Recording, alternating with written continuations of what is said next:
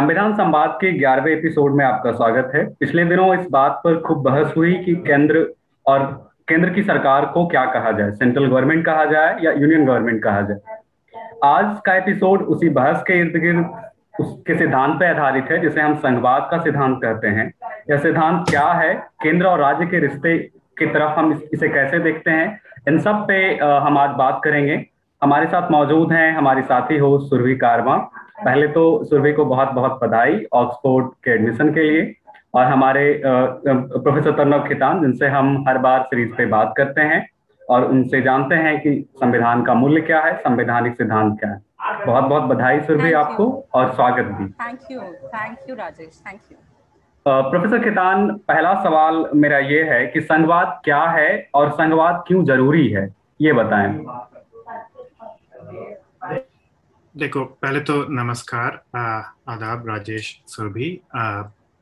काफ़ी टाइम हो गया हमें आ, ये वीडियो रिकॉर्ड कर, करते हुए, तो आपको दोबारा से शुरू करके काफ़ी अच्छा लग रहा है। संघ फेडरलिज्म बोलते हैं, और फेडरलिज्म या संघवाद का मूल मतलब यह है कि एक देश की सारी सत्ता या केंद्र ये एक सरकार के पास नहीं रहेगी, उसको दो स्तरों में या परतों में बांटा जाएगा। तो कुछ राज्य की कुछ शक्तियां संघ की जो सरकार होती है, जो फेडरल गवर्नमेंट या केंद्रीय सरकार जिसको हम बोलचाल की भाषा में हिंदी में बोलते हैं, आ, कुछ शक्तियां वहाँ होती हैं राज्य की, और बाकी शक्तियां जो प्रोविंसेस या स्टेट्स होते हैं उनको दी जाती हैं। और संघवाद का मूल उसमें उसकी जो मूल बात है वो यह है कि जब यह सत्ता का विभाजन हो जाता है और एक देश की शक्तियां बांट दी जाती हैं, तो जो शक्तियां एक स्टेट को या प्रोविंस को दे दी गई हैं, उस इशू पे केंद्रीय सरकार या संघ की सरकार कोई कानून नहीं बना सकती, कोई एग्जीक्यूटिव एक्शन नहीं ले सकती। और उसी तरह जो संघ की सरकार है उसके पास जो पावर्स हैं, उसके पास जो सब विभाजित सत्ता का जो पोर्शन उसको मिला है, उन पावर्स पर राज्य की सरकारें कोई कानून नहीं बना सकती और कोई एग्जीक्यूटिव एक्शन नहीं ले सकती। तो संघवाद का मूल मतलब यही है कि सत्ता का दो स्तरों में विभाजन। तो हमने जैसे पिछली एपिसोड्स में सेपरेशन ऑफ पावर्स की बात की थी, वह भी एक सत्ता विभाजन का सिद्धांत है, पर वहाँ एक ही स्तर पे हम एक देश की या राज्य की सत्ता को अलग अलग संस्थानों में बांटने की बात हमने की थी कि कुछ सत्ता के अधिकार हमने विधायिका को दिए, कुछ सत्ता के अधिकार हमने न्यायपालिका को दिए। इस तरह से वह एक हॉराइजॉन्टल डिवीजन उसको हम बोल सकते हैं। संघवाद में हम वर्टिकल डिवीजन की बात करते हैं कि सत्ता का विभाजन स्तरों में हो, और अब तो हम तीन स्तरों की भी बात करते हैं, एक संघीय सत्ता, एक राज्य के स्तर की सत्ता, और एक फिर एक लोकल या पंचायत स्तर की सत्ता। उस पर हम बाद में आएंगे शायद। तो संघवाद का मतलब ये है। आपने ये भी पूछा राजेश कि संघवाद क्यों जरूरी है, तो यह थोड़ा पेचीदा मामला है। ये डिपेंड करता है कि आप किस देश की बात कर रहे हो। जरूरी नहीं है कि हर देश में संघवाद जरूरी हो। देश कितना बड़ा है, आ, उसकी जनसंख्या कितनी है, इस पर बहुत निर्भर करता है कि संघवाद जरूरी है कि नहीं। लेकिन अगर हम लोकतंत्र में विश्वास रखते हैं तो अब एक बहुत ही विशाल देश भारत जैसे देश में अगर संघवाद ना हो तो लोगों के, जनता के जो प्रतिनिधि हैं उनमें और जनता के बीच में जो दायरा है वह काफी लंबा होगा, तो लो, लोकतंत्र ही बेमायने हो जाएगा एक बड़े देश के संदर्भ में। इसलिए बड़े देशों में, विशाल देशों में संघवाद अनिवार्य है लोकतंत्र को बनाए रखने के। शुक्रिया तरुणाब। ये हमने समझा कि फेडरलिज्म, संघवाद क्या है। अगर हम भारत के संदर्भ में बात करें तो हम बात सीधे संविधान सभा से शुरू करें, तो संविधान सभा में क्या बहसें हुई, क्योंकि भारत का संविधान भी एक बड़ा यूनिक, एक विशेष तरह से है। उसे क्वाजी फेडरल कहा जाए या यूनिटरी इन फॉर्म कहा है कुछ लोगों ने कि federal in form, unitary in spirit. तो भारत का संविधान बनते वक्त आ, क्या फैक्टर्स रहे, क्या विचारधाराएं रहीं? हमने कनाडा का मॉडल देखा, आ, अमेरिका का मॉडल देखा, तो हमारी आ, क्या इंस्पिरेशंस रही, क्या सोच रही भारत के संविधान के, संघवाद के मॉडल को लेकर संविधान सभा में? धन्यवाद सुरभि। तो देखिए, भारत में जो संघवाद है या क्वेज़ाई फेडरलिज्म जिसको हम बोलते हैं, क्योंकि पूरी तरह से भारत ने संघवाद का अंगीकरण नहीं किया है, लेकिन आ, इसके लिए हमें पहले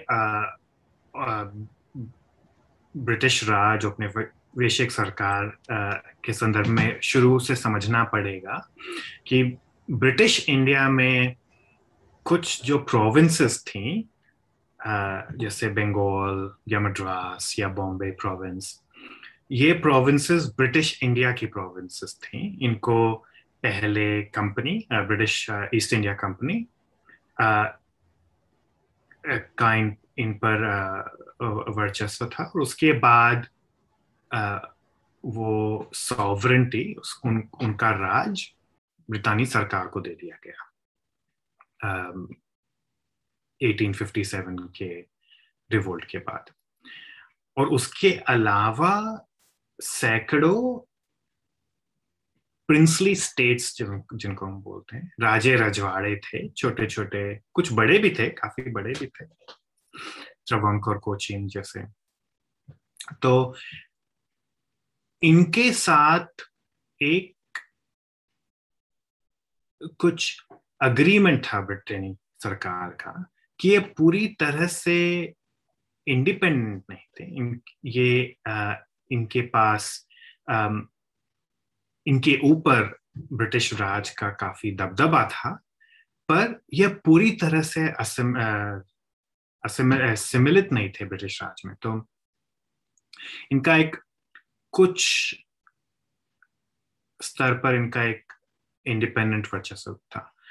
तो इन दोनों अलग अलग सिस्टम्स को जब भारत के इंडिपेंडेंस के बाद आम, एक संघीय ढांचे में डालने की बात शुरू हुई, तो एक हमारी एक हिस्ट्री थी।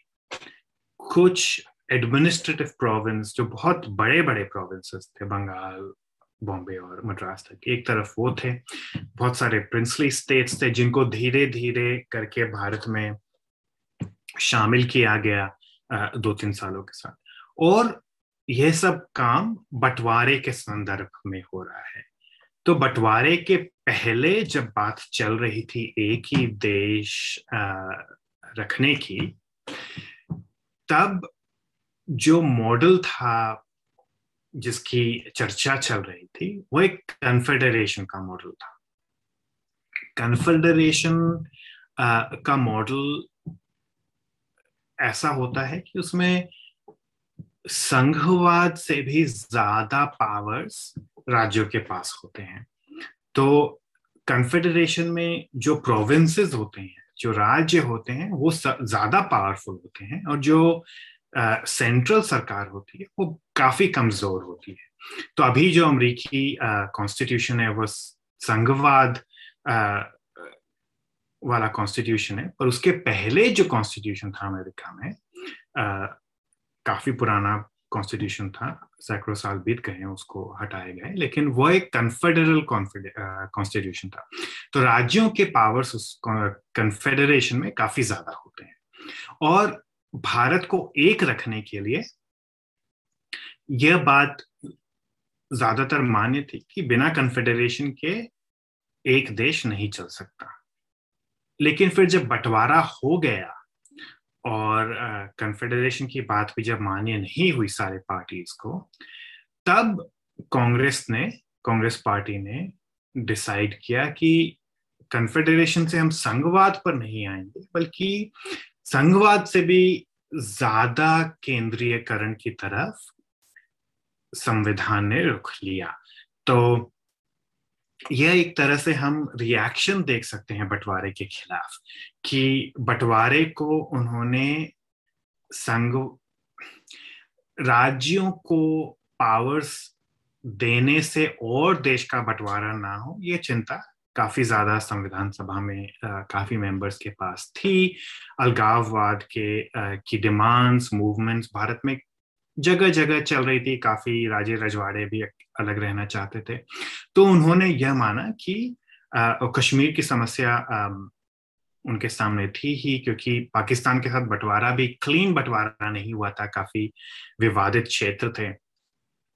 तो उन्होंने यह डिसाइड किया कि एक आ, केंद्र की तरफ रुझान वाला संघवाद भारत के लिए ज्यादा बेटर होगा। तो उन्होंने आ, जो अमेरिकी संघवाद है उसको नहीं अपनाया, केंद्र के, केंद्र की तरफ रुझान वाला संविधान अपनाया। तो भारतीय संघवाद को क्वेज़ाई फेडरल इसलिए बोलते हैं कि संघवाद की की तरह नजर तो आता है, पर जो ज्यादातर संघीय देश होते हैं उनके मुकाबले भारत में केंद्र की शक्तियां राज्यों से कहीं ज्यादा है।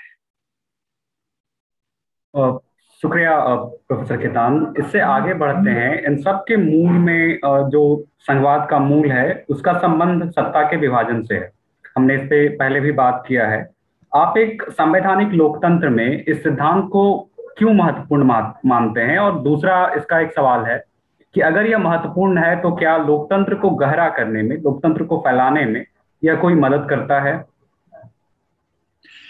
बिल्कुल राजेश, तो देखो बड़े विशाल देशों में आ, मैंने बताया कि सबसे बड़ी जो दुविधा है वो है कि आ, अगर आपकी सिर्फ एक ही न्यायपालिका, एक ही विधान पालिका हो, आ, जो भी कैपिटल है, आपका राजधानी है, वह उसके जो प्रतिनिधि होंगे वो जनता से काफी दूर हो जाएंगे, क्योंकि एक आ, विधायिका में कितने मेंबर्स हो सकते हैं उसकी भी एक लिमिट होती है। अगर आप सीरियस बहस करना चाहें तो पाँच सौ, छह सौ, सात सौ भी कर लो, लेकिन उससे ज्यादा आप हजार दो हजार मेंबर्स की विधायिका बनाओगे तो उसमें फिर मेंबर्स को एक्चुअल डिबेट करने की फैसिलिटी ज्यादा नहीं मिलेगी। तो इसलिए एक अपर लिमिट होती है कि विधायिका, एक प्रैक्टिकल लिमिट है, एक नैतिक लिमिट नहीं है, प्रैक्टिकल लिमिट है कि बहस किस संस्था में हो सकती है, उसकी उसका साइज कितना बड़ा हो सकता है। तो आप अब करोड़ों लोगों के देश में सात सौ प्रतिनिधि को बांटो, तो जितना बड़ा देश होगा एक प्रतिनिधि उतने ही ज्यादा लोगों का प्रतिनिधित्व कर कर रहा होगा या कर रही होगी। तो इसमें फिर जो जनता और प्रतिनिधि के बीच का गैप है वो बढ़ जाता है। तो इसलिए पहला काम तो लोकतंत्र को गहरा करने में संघवाद यह करता है कि जब सत्ता को बांट दिया जाता है और लेयर्स बना दिए जाते हैं, तो जो राज्य स्तर के जो प्रतिनिधि होते हैं वह लोगों से थोड़ा पास होते हैं।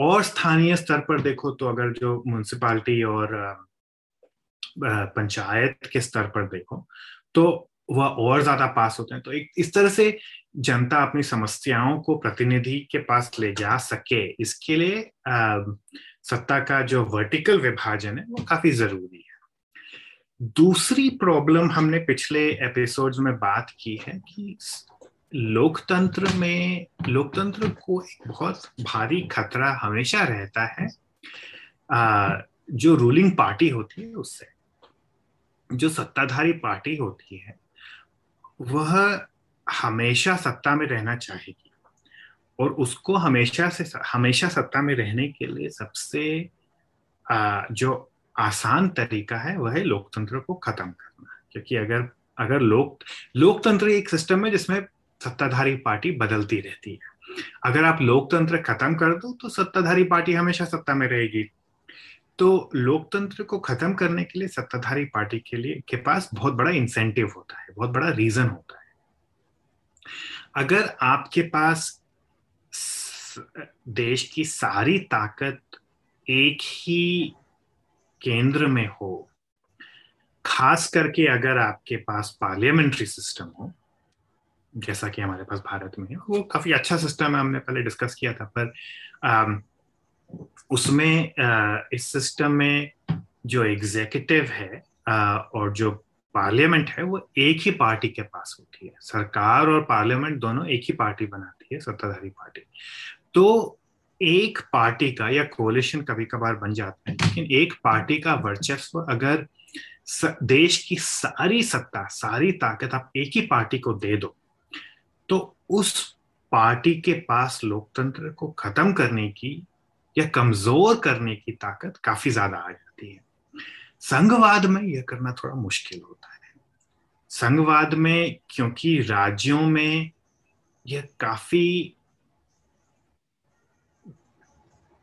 कम देखने को मिलेगा कि जो पार्टी केंद्र में सत्ता में है वो सारे राज्यों में भी उसी पार्टी की सरकार है। आज कॉन्स्टिट्यूशन शुरू होने के बाद कुछ टाइम तक कांग्रेस के पास ज्यादातर स्टेट्स थे, लेकिन अगर वास्तविक लोकतांत्रिक व्यवस्था है तो राज्यों में जो केंद्र में जो ऑपोजिशन पार्टीज हैं उनकी सरकारें राज्यों में बनी रही। तो इस तरह से लोकतंत्र को मजबूत करने के लिए और लोकतंत्र को को डिफेंड करने के लिए आप अलग अलग सत्ता के केंद्र बना देते हैं और सत्ता के विभाजन को करने से फिर लोकतंत्र मजबूत होता है। यह एक दूसरा कारण है कि लोकतंत्र और संघवाद में एक गहरा रिश्ता इसलिए भी। शुक्रिया तरुणा। जैसे अभी हमने चर्चा की कि भारत में बंटवारे के इतिहास के चलते एक एक भय था राज्यों को अधिक शक्तियां देने में और हमें केंद्र की तरफ, हमारे संघवाद के हमारे फेडरलिज्म में एक झुकाव केंद्र की तरफ देखने को मिलता है। मैं दर्शकों को बताना चाहूंगी कि आप कनिका गौबा का इस पर काम है, ई पी डब्ल्यू में वो आर्टिकल है, आप देख सकते हैं। उन्होंने स्पेसिफिक सीधे संविधान सभा से कोट्स आपको देखने को मिलेंगे कि क्या किस तरह मेंबर्स परेशान थे कि बंटवारा हो रहा है और देश का बंटवारा न हो। तो ये जो विषय है, इसी का अगर मैं थोड़ा आगे इस सवाल को ले जाऊं तो भारत की आज़ादी के बाद भी हमने लैंग्वेज के आधार पर राज्य बनते हुए देखा। दो हज़ार के दशक में उत्तराखंड, झारखंड हमने बनते हुए देखा और आज भी हमें ये चर्चा देखने को मिलती है कि बंगाल का आ, को और छोटे स्टेट में डिवाइड किया, बंटवारा किया जाए, उत्तर प्रदेश का इस तरह बंटवारा किया जाए। तो भारत के संविधान के बनने के बाद जो ये उपराष्ट्रवाद, सब नेशनलिज्म जिसे हम अंग्रेजी में कहते हैं, उसके चलते क्या संघवाद की हमारी यात्रा रही है, उसमें क्या महत्वपूर्ण केसेस रहे हैं, सुप्रीम कोर्ट ने क्या कहा है और आ, मतलब ये जो नए राज्य बनते हैं वो संविधान के भाग एक में आर्टिकल अनुच्छेद तीन चार में हमें इस पर चर्चा देखने को मिलती है। तो आप इस पूरी यात्रा को किस तरह देखते हैं? धन्यवाद सुरभि। तो देखिए, संविधान सभा में उपराष्ट्रवाद के खिलाफ काफी आवाजें उठाई गई थी। आ, हमें खुद को उन उनकी जगह रख के हम समझना चाहें उस संदर्भ को, तो वो बंटवारे से जो चोट पहुंची थी उनको, देश की एकता उनके लिए बहुत ही महत्वपूर्ण एक मसला था। तो जिस तरह से धर्म के आधार पर बंटवारा हो, एक बहुत बड़ा भय था, डर था कि भाषा के आधार पर भी देश का बंटवारा ना हो। तो और नेहरू भी काफी खिलाफ थे भाषा आधारित राज्यों को बनाने के लिए। मसला तो संविधान सभा के सामने था यह, पर संविधान सभा ने इस मसले का कोई सॉल्यूशन नहीं दिया। उन्होंने और नेहरू का एक स्पीच है संविधान सभा में, उन्होंने बोला कि ये जो भाषावाद की जो प्रॉब्लम है इसको हम बाद में सुलझाएंगे, अभी हमारे पास बहुत जटिल मसले हैं, जब थोड़ा दिमाग ठंडा हो जाए तब हम इस पर चर्चा करेंगे। तो इस तरह से उन्होंने कर दिया कि हम बाद में देखेंगे। कोई पैसा मांगने आ जाता है, उधार लिया हुआ है आपने, तो लोग काफी बोल देते हैं भारत में कि भाई कल आ जाना। तो उसी तरह से जो मुसीबत आज आप नहीं झेलना चाहते हो, नेहरू ने बोल दिया कल आ जाना। लेकिन वो कल वो काफी टाइम तक नहीं टाल पाए क्योंकि दंगे भी होने लगे, और फिर पचास उन्नीस सौ पचास के दशक में भाषा के आधार पर उपराष्ट्रवाद को अपनाना ही पड़ा, और भारत एक बहुल राष्ट्रवादी देश बन गया जिसमें कि सिर्फ एक राष्ट्र की जो आइडेंटिटी है वही जरूरी नहीं थी। यह मान लिया गया कि भारत के लोगों के पास कम से कम दो और भी ज्यादा उनकी जो आइडेंटिटी है, जो वो जिस रूप में खुद को समझते हैं, खुद को देखते हैं, वह संविधान उसकी मंजूरी देता है। तो आप तमिल भी हो सकते हो और भारतीय भी हो सकते हो।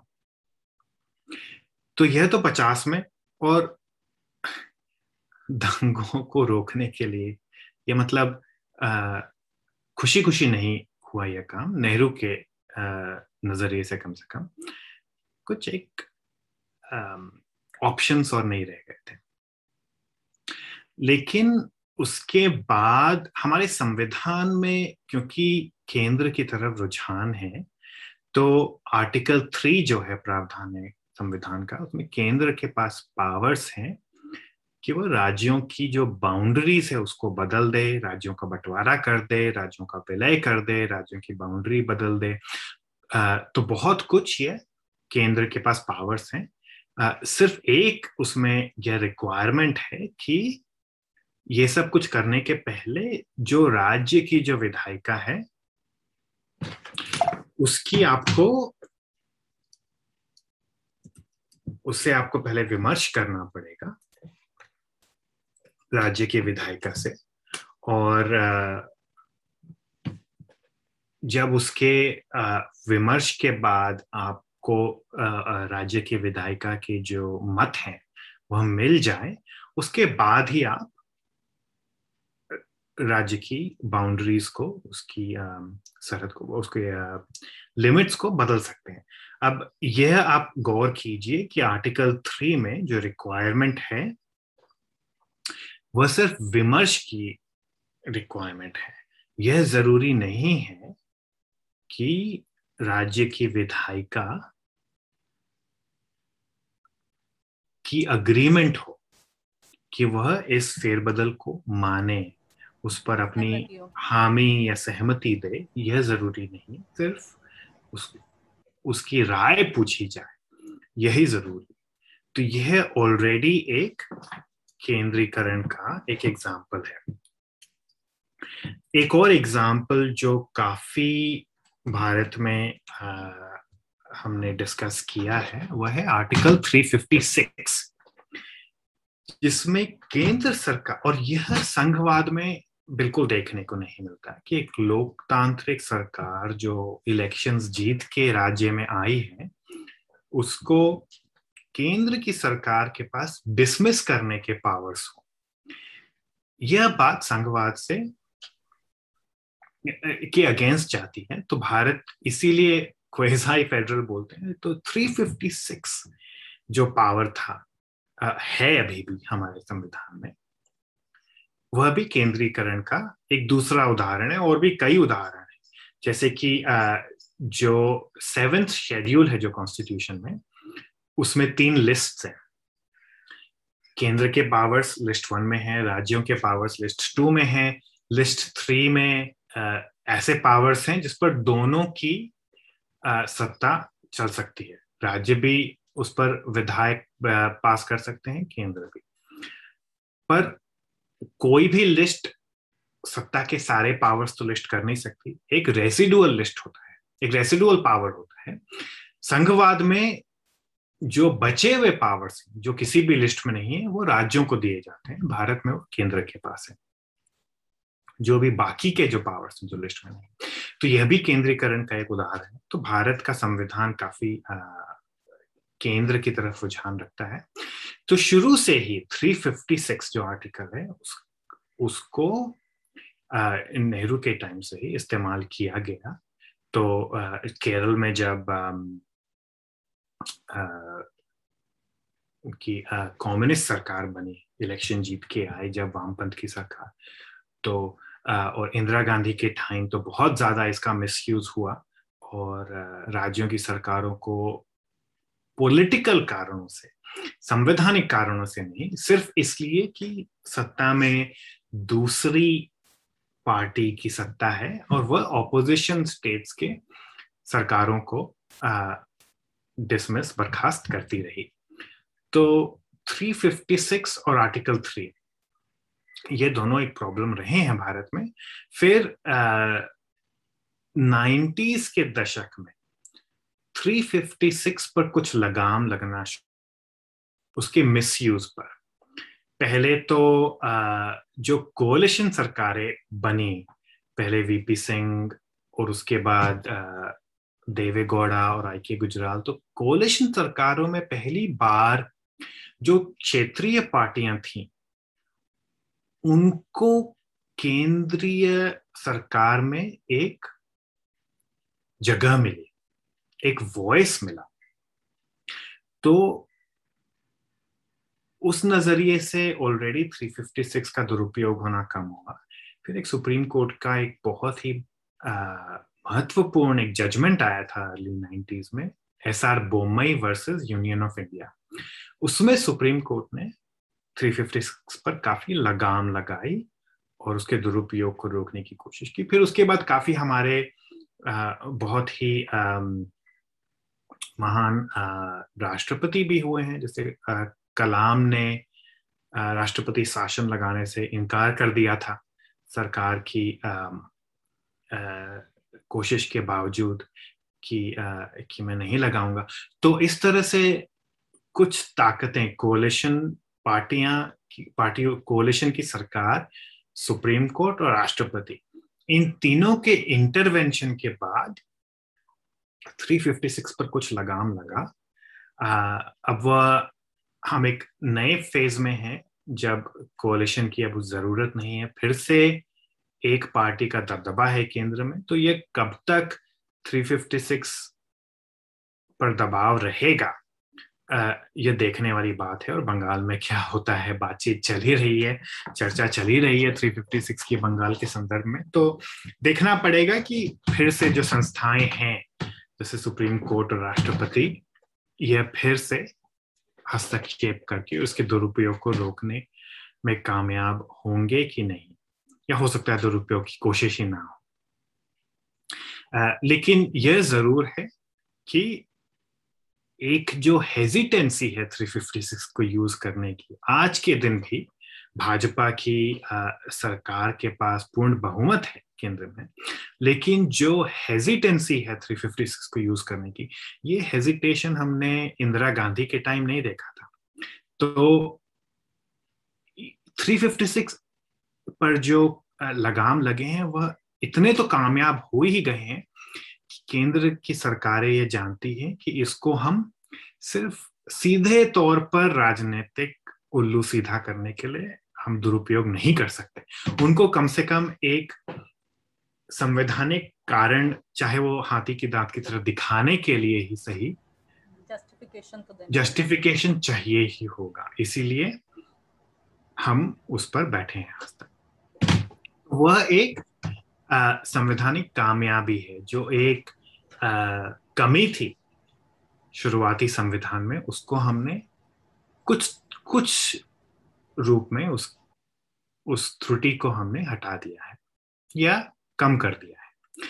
आर्टिकल थ्री यह आज भी काफी प्रॉब्लमैटिक है। कश्मीर का जो विभाजन हुआ आ, और उसका जो स्टेट से यूनियन टेरिटरी उसको बना दिया गया, उसमें आर्टिकल थ्री की तो पूरी तरह से दुरुपयोग हुआ। आर्टिकल थ्री आपको याद होगा, उसमें विमर्श जरूरी है। अब कश्मीर का जब स्टेटस बदला और लद्दाख को यूनियन टेरिटरी बनाया गया, उस समय कश्मीर की कोई विधायिका नहीं थी, क्योंकि उसके जो पहली विधायिका थी वह बर्खास्त हो चुकी थी, इलेक्शन होने के का टाइम था। तो अब आर्टिकल थ्री में रिक्वायरमेंट है कि आप विधायिका से आपको विमर्श करना ही पड़ेगा, चाहे उसकी सहमति ना चाहिए, लेकिन विमर्श तो प्री कंडीशन है। अब विधायिका ही नहीं है तो आप उस आर्टिकल को कैसे पूरा करोगे? तो यह एक इंटरप्रेटिव क्वेश्चन है। सरकार ने क्या इंटरप्रिटेशन दिया इसका कि जब विधायिका नहीं है तो उसके बदले हम गवर्नर से बात कर सकते हैं, या केंद्र की जो विधायिका है, जो पार्लियामेंट है, वही डिसीजन ले सकती है। लेकिन विमर्श का जो कारण है वो तो यही है ना कि आप से जो मतभेद रखे आप उससे चर्चा करो पहले, लेकिन गवर्नर और पार्लियामेंट दोनों तो केंद्रीय सरकार की के ही एजेंट हैं, तो उनसे विमर्श करके तो आर्टिकल थ्री का जो पर्पस है वो सर्व नहीं हो रहा है। तो इसलिए सुप्रीम कोर्ट क्या बोलती है इस बारे में देखना पड़ेगा, लेकिन आर्टिकल थ्री का जो पर्पस है उसके लिए तो जब विधायिका नहीं है तो आपको वेट करना पड़ेगा। मेरा मत यही है कि विधायिका अगर नहीं है, इलेक्शंस के बीच की बात हो रही है, तो आप वेट करो, पहले इलेक्शन करवाओ, विधायिका को चुनो, उसके बाद उसका मत पूछो, विमर्श करो, और उसके बाद आप आर्टिकल थ्री को ट्रिगर कर सकते हो। तो यह मेरा मत है कि संविधान का जो पर्पस है वो इसी से सर्व होगा। तो आर्टिकल थ्री आज भी देखिए, मैं यह नहीं जान मैं यह नहीं मानता कि एक बार जो राज्य बन गए वो कभी नहीं बदलने चाहिए, और जो भाषा के तौर पर जो राज्य बने थे वो काफी जरूरी था देश की एकता बनाए रखने के लिए, क्योंकि आपके सिर्फ बोल देने से लोग अपना तमिल होना या बंगाली होना या मराठी होना भूल नहीं जाएंगे। तो एक बहुल राष्ट्रीय भारत जैसे बहुल राष्ट्रीय देश में आपको अकोमोडेट करके चलना पड़ता है, तो इसलिए वह जरूरी था।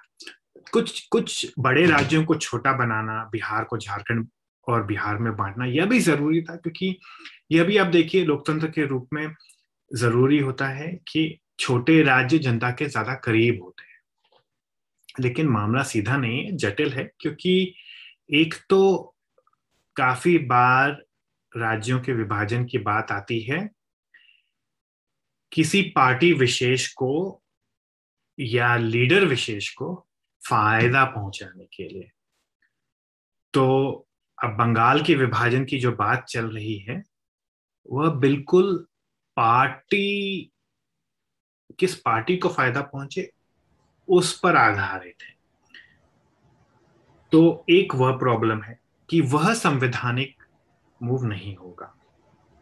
दूसरा एक यह भी प्रॉब्लम है कि हमने अभी डिस्कस किया था कि लोकतंत्र को बचाने के लिए सत्ता का जो विभाजन है संघ और राज्यों के बीच में वह जरूरी है, क्योंकि राज्य की सरकारें संघ को टक्कर दे सकती हैं, लेकिन वो वही टक्कर दे सकती हैं अगर राज्यों की सरकारें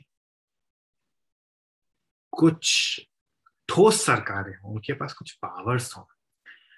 अगर आप सारे राज्यों को बहुत ही छोटा और मामूली बना देंगे, तो अगर संघ और राज्य के बीच का जो बैलेंस है वह इतना एक तरफा हो जाएगा कि सारे राज्य बिल्कुल छोटे छोटे मामूली राज्य हो जाएंगे, तो कोई भी एक राज्य संघ के खिलाफ खड़ा नहीं हो पाएगा। आज एक महाराष्ट्र और एक बंगाल में यह ताकत है कि वह संघ को चुनौती दे सके, पर एक मिजोरम या गोवा के साइज के राज्य के लिए काफी मुश्किल हो जाता है भारत जैसे विशाल देश में संघ को टक्कर देना। तो आपको दो चीजें बैलेंस करनी पड़ेंगी संघवाद के लिए। एक तो कि राज्य इतना विशाल ना हो कि जनता और प्रतिनिधि के बीच का दायरा बिल्कुल इतना बड़ा है कि कोई फायदा ही नहीं है फिर संघवाद से, पर राज्य इतने छोटे भी ना हो कि राज्य और संघ के बीच का जो बैलेंस है वो बिल्कुल संघ के आ, संघ को फायदा पहुंचाए और कोई भी राज्य संघ को चुनौती देने के काबिल ना रहे। तो इसलिए और जनता का जनता और प्रतिनिधि के बीच दायरा बनाने का कमाने का एक तीसरा उपाय है वह स्थानीयकरण, उस पर हम चर्चा करेंगे अभी। लेकिन तो इन दोनों चीजों का बैलेंस भी जरूरी है, इसलिए राज्यों को एक ऑप्टिमल जोन होना चाहिए, खूब ज्यादा बड़े भी ना हो और खूब ज्यादा छोटे भी ना हो, दोनों जरूरी है। आई थिंक सब्सिडियरिटी वाला सवाल छूट गया, उसी में था। हाँ, सब्सिडियरिटी, तो हम इसको आप सब्सिडियरिटी के रूप में भी समझ सकते हैं। सब्सिडियरिटी एक यह आइडिया है कि राज्य के या सरकार के पावर्स जो हैं वो सत्ता के उस स्तर को दिए जाएं जिस स्तर पे वो पावर्स सबसे ज्यादा इफेक्टिव रूप से यूज किए जा सकते हैं। अब स्कूल जैसे एजुकेशन का पावर है, बच्चों की प्राथमिक शिक्षा का पावर, इसको आप केंद्र को दे दो भारत जैसे विशाल देश में तो काफी मुश्किल हो जाएगा एक सेंट्रल गवर्नमेंट के लिए, यूनियन गवर्नमेंट के लिए, संघीय सरकार के लिए भारत जैसे विशाल देश में हर बच्चे को प्राथमिक शिक्षा मिले ये निश्चित करने के लिए। तो यह पावर आपको कम से कम इसका कुछ अंश तो आपको राज्यों को और इवन स्थानीय स्तर के सरकारों को भी देना ही पड़ेगा। दूसरी तरफ अगर आप देश के डिफेंस की बात कर रहे हो, अगर बाहर से कहीं से आक्रमण हुआ हो तो वह जो पावर है मैं काफी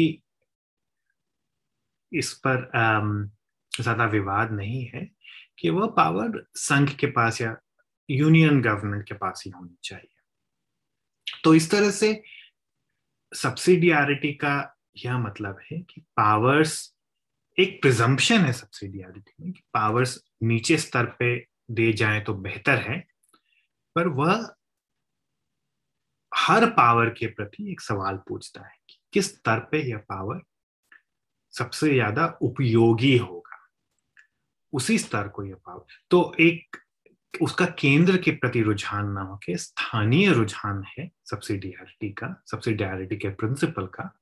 पर केंद्र को भी पावर दिए जा सकते हैं अगर वह पावर केंद्र के पास सबसे ज्यादा उपयोगी हो। तो यह सब्सिडियरिटी का कॉन्सेप्ट है। प्रोफेसर खेतान, आपने पिछले सवाल के उत्तर में तीन तरह की सूचियों का जिक्र किया, जो केंद्रीय सूची है, राज्य सूची है और समवर्ती सूची है। केंद्रीय सूची के तहत केंद्र सरकार सरकार बनाती केंद्र सरकार जो है उस पर कानून बनाती है, राज्य सरकार राज्य सूची के तहत बनाती है, समवर्ती पर दोनों बनाते हैं। इनके बारे में आपने जिक्र किया।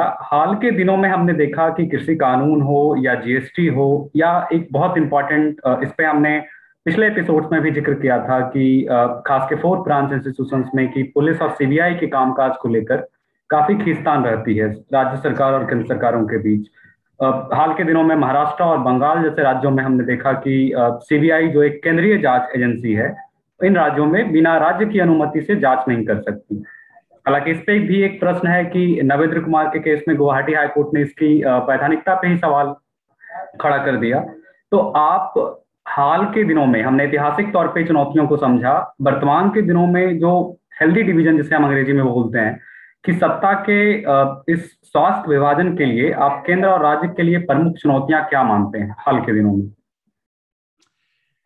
देखिए, जो सीबीआई का प्रॉब्लम है कानूनी तौर पर तो वह बिल्कुल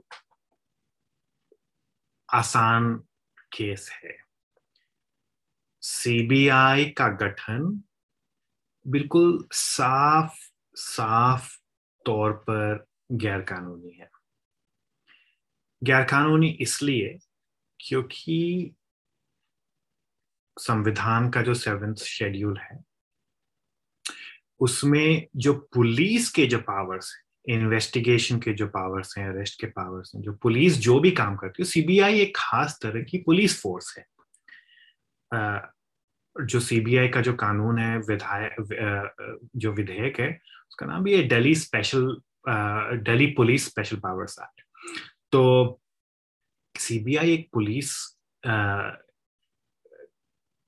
पुलिस पुलिसी संस्था है और पुलिस के पावर्स समवर्ती सूची में नहीं, पुलिस के पावर्स राज्यों की सूची में है। जो सेकंड लिस्ट है सेवेंथ शेड्यूल में उसकी दूसरी एंट्री है पुलिस पावर्स पे, तो वह सिर्फ राज्यों के पास है। केंद्र केंद्र के पावर्स मिलिट्री के लिए हैं, तो केंद्र के पावर्स जैसे नेवी या आर्मी या एयरफोर्स के लिए हैं। और जो लिस्ट वन, जो केंद्रीय लिस्ट है, उसमें एक अमेंडमेंट के द्वारा एक एंट्री टू ए डाला गया था जिसमें देश के सिविल पावर्स जो होते हैं, जो पुलिसी पावर्स होते हैं, उनकी मदद के लिए आर्म्ड फोर्सेस जैसे सीआरपीएफ वगैरह हो गए, जो आर्म्ड फोर्सेस को देश के भीतर अगर डिप्लॉय किया जाए वह भी केंद्र के पास पावर्स है।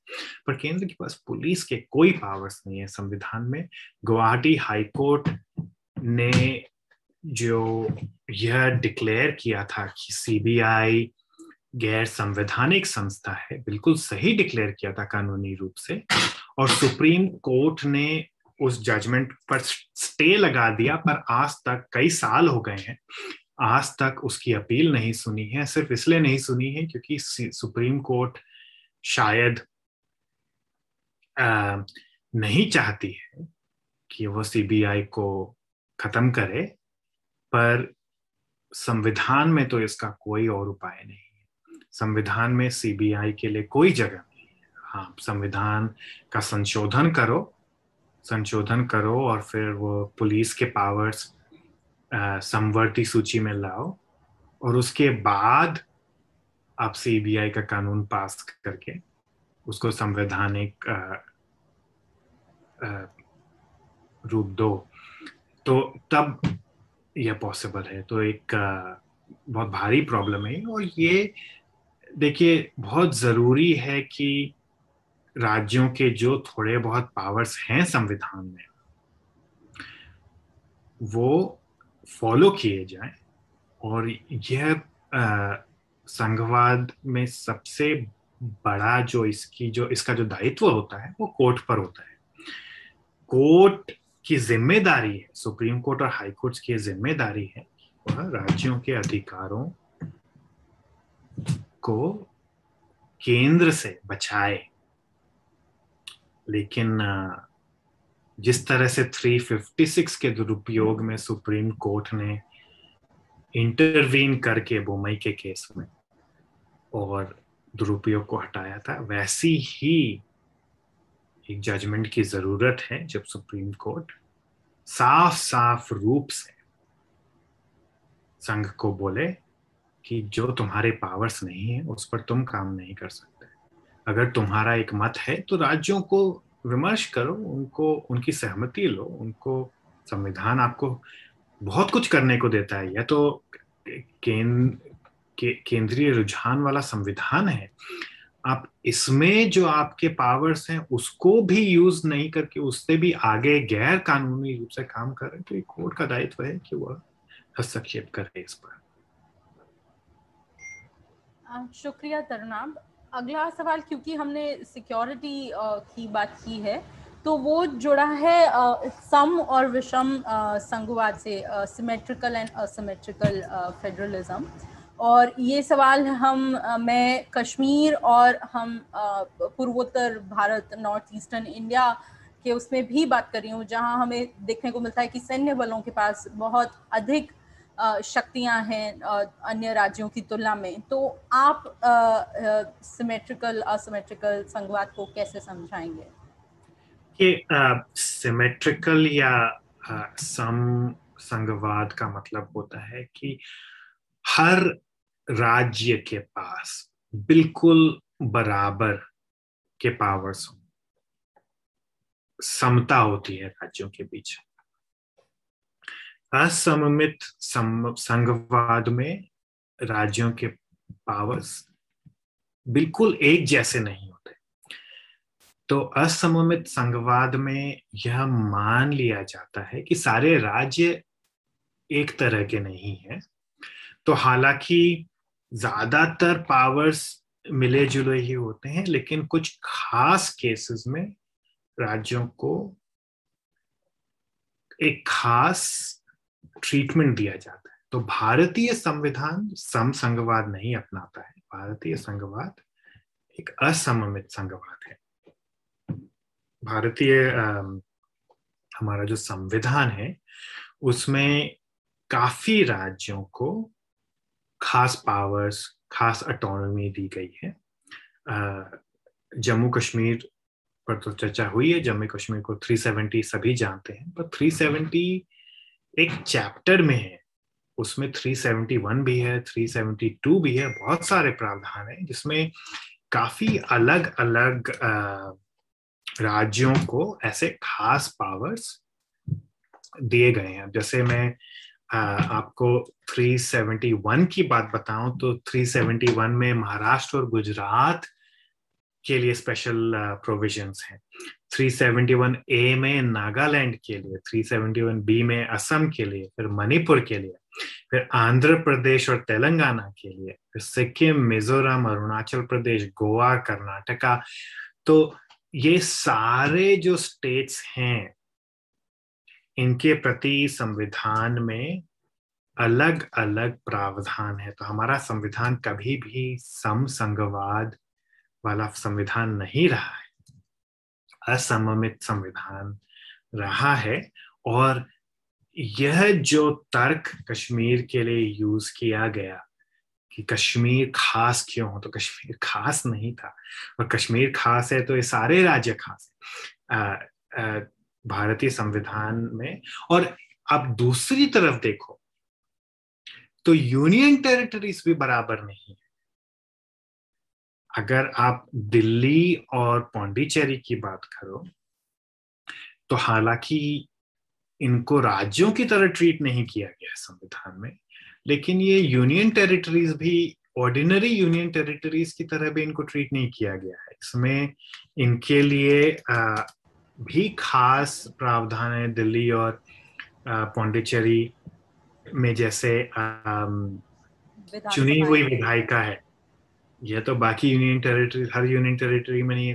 टू थर्टी नाइन ए और two thirty nine A A तो यह जो असममित संघवाद है यह भारत आ, के राज्यों और यूनियन टेरिटरीज में हर स्तर में देखा गया है। और यह बिल्कुल कॉमन सेंस की बात है कि जब अगर आपका ढांचा सिमिलर नहीं है, राज्य की खास प्रॉब्लम होती है, खास संदर्भ होता है, खास हिस्ट्री होती है, और कि देश चलाना एक, अगर आप सिर्फ सिद्धांत को इस तरह से मानोगे कि सिद्धांत का प्रैक्टिकल असर क्या हो रहा है उस पर आप नजर नहीं रखोगे, तो सिद्धांत नुकसान ज्यादा करता है फायदे की बजाय। और एक संविधान का आखिरी मकसद तो अपनी अपने लोगों की भलाई करना ही है। हम भारत के लोगों ने संविधान अपनाया, तो चाहे जितना ही समतापूर्ण सिद्धांतपूर्ण संविधान आप बना लो, अगर भारत के लोगों का भला नहीं हो रहा है तो वह संविधान कोई काम का नहीं। इसलिए असममित संविधान, ये भारत में ही नहीं, दुनिया के बहुत सारे देशों में असममित संघवाद लागू है। इसलिए यह एक काल्पनिक समता, लोगों के बीच समता जरूरी होती है, राज्यों के बीच समता एक अलग ही चीज है। और यह एक समता, इक्वालिटी में का जो एक इमोशनल पुल है, वह लोगों के बीच जो इक्वालिटी है उसको इन्होंने राज्यों के बीच के संदर्भ में ट्रांसफर करके कश्मीर आ, के कॉन्टेक्स्ट में यूज किया गया। लेकिन इसका कोई नैतिक, कोई इसका भारी तर्क नहीं, मैं मानता हूं इसको कि राज्यों के बीच समता जरूरी है संघवाद में। जो आपने सैन्य बलों की बात की, वह इससे रिलेटेड मसला है, पर थोड़ा फर्क है उसमें। फर्क यह है कि पूर्वोत्तर के राज्यों और जम्मू कश्मीर, जहां की सैन्य बलों को खास विशेष पावर्स दिए गए हैं, पावर्स ये कि आ, उनके द्वारा कोई मर जाए या किसी पर आघात हो तो उसकी जांच नहीं होगी।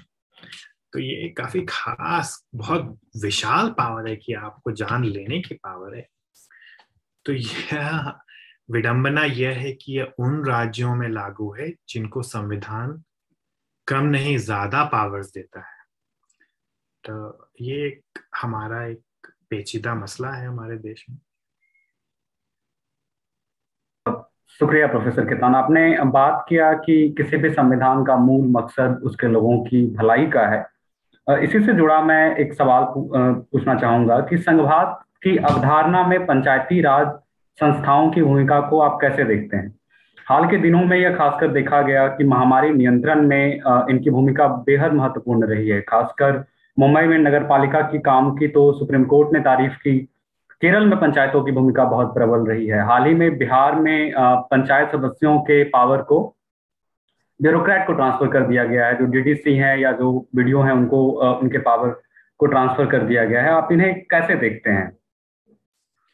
ये भारत में जो स्थानीयकरण बोलते हैं, मैंने आपको सब्सिडियरिटी के बारे में बताया। सब्सिडियरिटी यह चाहती है कि पावर्स जितने स्थानीय हो सके उतने बेहतर होते हैं।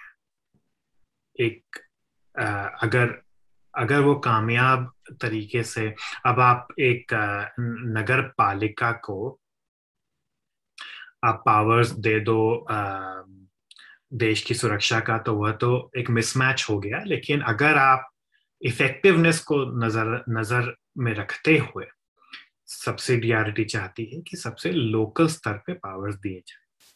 संविधान बनाते समय ये लोकलिज्म का जो एजेंडा था या स्थानीयकरण का जो एजेंडा था, डिसेंट्रलाइजेशन भी इसको बोलते हैं इंडिया में, यह एक बहुत ही आ, भारी आ, मसला था, बहुत ही विवादित मसला था। और यह इसलिए विवादित था क्योंकि इसमें हमारे दो भारी भरकम नेता, बहुत महान नेता, गांधी और अंबेडकर के मत बिल्कुल विभिन्न थे।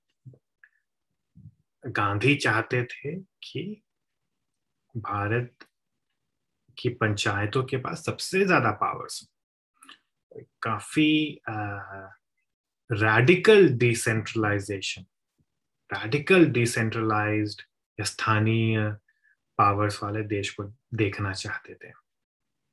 अभी हमारे पास सबसे ज्यादा पावर्स केंद्र की होती हैं, उसके बाद कम पावर्स राज्यों की और सबसे कम लोकल गवर्नमेंट की होती है। गांधी इनको उल्टा करना चाहते थे, सबसे ज्यादा पावर सबसे नीचे हो।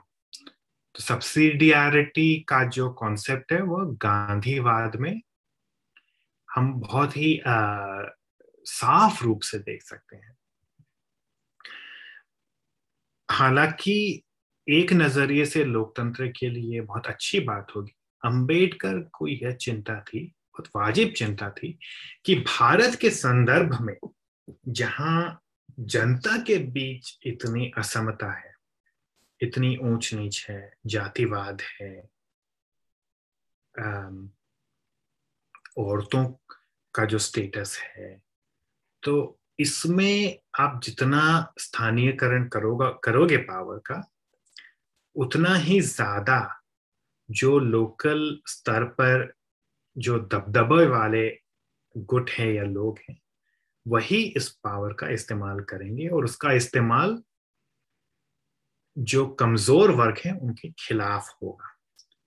तो यह जो डिबेट था यह आज भी है, आ, पर उन्नीस सौ नब्बे के दशक में जो संविधान के संशोधन हुए और पंचायती राज नरसिम्हा राव की सरकार के दौरान जो लाए गए पंचायती राज के कानून, उनपे एक कॉम्प्रोमाइज हुआ। कॉम्प्रोमाइज था कि हम पावर्स तो देंगे स्थानीय पंचायतों को और नगर पालिकाओं को, पर यह सुनिश्चित करेंगे कि जो कमजोर वर्ग हैं, खास करके शेड्यूल कास्ट, शेड्यूल ट्राइब और विमेन, उनको हम आरक्षण देके यह सुनिश्चित करेंगे कि इनका शोषण स्थानीयकरण के नाम पर ना हो। तो गांधी और अंबेडकर एक तरह से दोनों की बात आप यह समझ लो रखी गई। तो और देखिए, शोषण तो एक दिन में खत्म नहीं होगा, लेकिन जो एम्पावरमेंट है, आप स्थानीयकरण के साथ कमजोर वर्गों का एम्पावरमेंट करो तो दोनों खुश हो जाएंगे, दोनों जो इश्यूज हैं वो हम देख सकते हैं। प्रॉब्लम इंडिया में ये हुई कि हमने स्थानीयकरण तो किया, पर जो औपनिवेशिक जो ढांचा था डिस्ट्रिक्ट कलेक्टर का, जो स्थानीय पावर कॉलोनियल ब्रिटिश राज के अंदर डिस्ट्रिक्ट कलेक्टर, जो डिस्ट्रिक्ट एडमिनिस्ट्रेशन को दिया गया था, वो इलेक्टेड नहीं होता या होती, वो अपॉइंटेड होते हैं, आईएएस ऑफिसर्स होते हैं। जो एक अफसर आता है दिल्ली से, वही चलाता है उस उस डिस्ट्रिक्ट की का एडमिनिस्ट्रेशन। तो उस ढांचे को हमने लोकतांत्रिक चुने हुए पंचायतों और नगर पालिकाओं से विस्थापित नहीं किया। अगर अगर आप लोकता लोकतंत्र को लोकल एरिया में लेके जा रहे हो तो आप लोकल पावर जो है उसको आप लोकतांत्रिक बना दोगे, लेकिन हमने जो अफसर है, अफसरशाही को खत्म नहीं किया। नहीं तो राज्यों में ठीक है, कभी कभी आप गवर्नर, जो सरकारी अफसर आप समझ लो उसको, प्रेसिडेंट रूल के तरफ, या कभी दिल्ली में, जैसे अब दिल्ली में जो नया कानून पास हुआ है और गवर्नर गवर्नर लेफ्टिनेंट गवर्नर के जो पावर्स बढ़ा दिए गए हैं, हम ये समझ लो कि उस कानून के अंतर्गत दिल्ली में अब एक डीएम, डिस्ट्रिक्ट मजिस्ट्रेट, सरकार ने अपॉइंट कर दिया है और जो दिल्ली की सरकार है उसको एक नगर पालिका की तरह बना दिया है। तो वह जो सिस्टम है उसमें लोकतंत्र, लोकतांत्रिक शक्तियां बहुत मामूली होती हैं, उनके पावर ज्यादा नहीं होते, और जो अपॉइंटेड, जो गैर लोकतांत्रिक शक्ति है, जो अफसर अफसरशाही, ज्यादातर पावर्स उसी के पास होती है। तो यह जो प्रॉब्लम है ये अभी भी एक उपनिवे उपनिवेशवाद की एक कंटिन्यूटी है भारत में, जो हमें, जिसके लिए हमें काफी काम करना पड़ेगा। और अफसरशाही, एक लोकतंत्र में अफसरशाही लोगों के जो प्रतिनिधि हैं उनके नीचे ही काम कर सकते हैं, उनके ऊपर काम नहीं कर सकते। तो वह मिसमैच अभी हमने स्थानीय स्तर पर नहीं खत्म किया है। पावर्स, जो स्थानीय पावर्स हैं, बहुत लिमिटेड है, बहुत कम है, और कुछ राज्यों में तो बहुत ही कम है। इलेक्शंस भी नहीं होते, काफ़ी धांधली भी चलती है। तो काफ़ी इश्यूज हैं, पर दुनिया एक दिन में नहीं बदलती, धीरे धीरे बदलती है।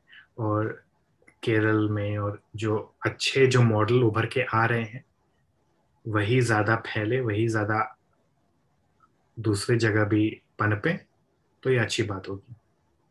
राजेश, इसमें मैं बस एक बात और जोड़ना चाहूँगी। जो हमने ये बात की कि लोकल लेवल पर भी अभी कई जगह चुनाव नहीं होते, तो उसी में एक चीज़ जो हमने हाल में नोटिस की है, जैसे मैं राजस्थान में हूँ, राजस्थान में भी ये चीज़ हुई है, हरियाणा में भी ये चीज़ हुई है और कुछ अन्य राज्यों में भी, कि कौन पंच सरपंच के चुनाव के लिए खड़ा होगा, पंचायती मेंबर के चुनाव के लिए, उसमें नए तरह के रेस्ट्रिक्शन लगा दिए हैं। जैसे आपको आठवीं पास होना पड़ेगा, आपके दो बच, बच्चों से ज़्यादा बच्चे नहीं होने चाहिए, घर में टॉयलेट होना चाहिए और तरह तरह की कंडीशंस। और इनका ये प्रभाव पड़ रहा है कि जो रिजर्वेशन एक तरह का एक अफर्मेटिव एक्शन था महिलाओं के लिए या शेड्यूल का शेड्यूल ट्राइब के लिए, उन पर इनका बहुत ही उल्टा प्रभाव पड़ रहा है। Javed versus state of Haryana शायद वो केस भी है सुप्रीम कोर्ट में, जिसमें सुप्रीम कोर्ट ने ये बात नहीं मानी, पर इसका प्रभाव ये है कि इफेक्टिवली महिलाएं शेड्यूल खास शेड्यूल ट्राइब, उनके लिए इन राज्यों में चुनावी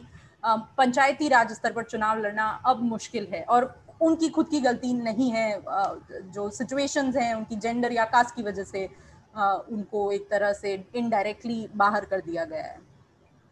बस ये एक बहुत ही महत्वपूर्ण मसला है और सुप्रीम कोर्ट ने आ,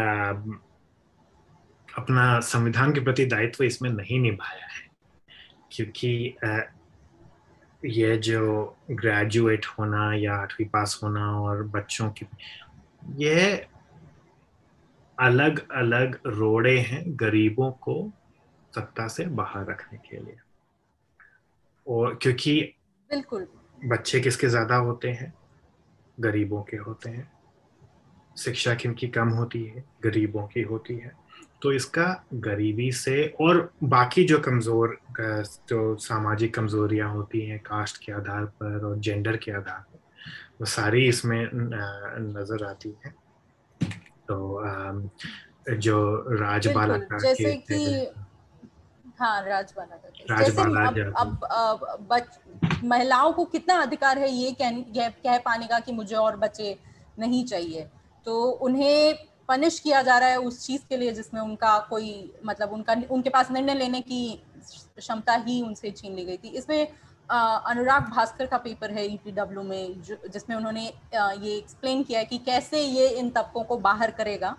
जो बात तरुण आप कह रहे हैं वो दर्शक चाहे तो देख सकते हैं। बिल्कुल, आप समझ लीजिए एक दलित महिला गरीब घर में पैदा हुई और माँ बाप ने स्कूल नहीं भेजा और हस्बैंड ने चार पाँच छः बच्चे पैदा करने पर विवश किया, और उसको आप एक तरफ तो आरक्षण दे रहे हो और दूसरी तरफ कानून पास करके बोल रहे हो कि तुम चुनाव नहीं लड़ सकते क्योंकि तुम एलिजिबल नहीं हो।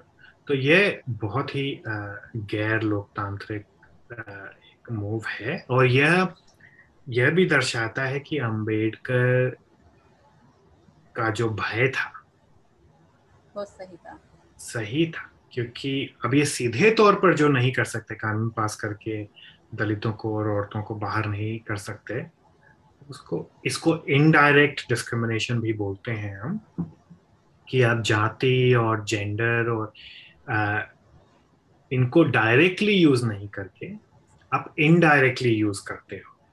आ, अगर आप कोई भी स्टैटिस्टिक देखो तो कोई भी रूल, अगर आप ये रूल बना दो कि आप ग्रेजुएट नहीं हो तो एमपी नहीं बन सकते, उसका सबसे भारी असर शेड्यूल कास्ट्स पर पड़ेगा, कुछ विशेष धर्म के लोगों पर पड़ेगा। तो ये इनडायरेक्ट डिस्क्रिमिनेशन हुआ कि जहां आप जात के बेसिस पर डायरेक्टली आप भेदभाव नहीं कर सकते, वहां पे आप कुछ टेढ़ी करके छुपा कर आप बिल्कुल करें, सीधी उंगली से नहीं निकले तो उंगली टेढ़ी कर लो, बस वही वही काम हो रहा है।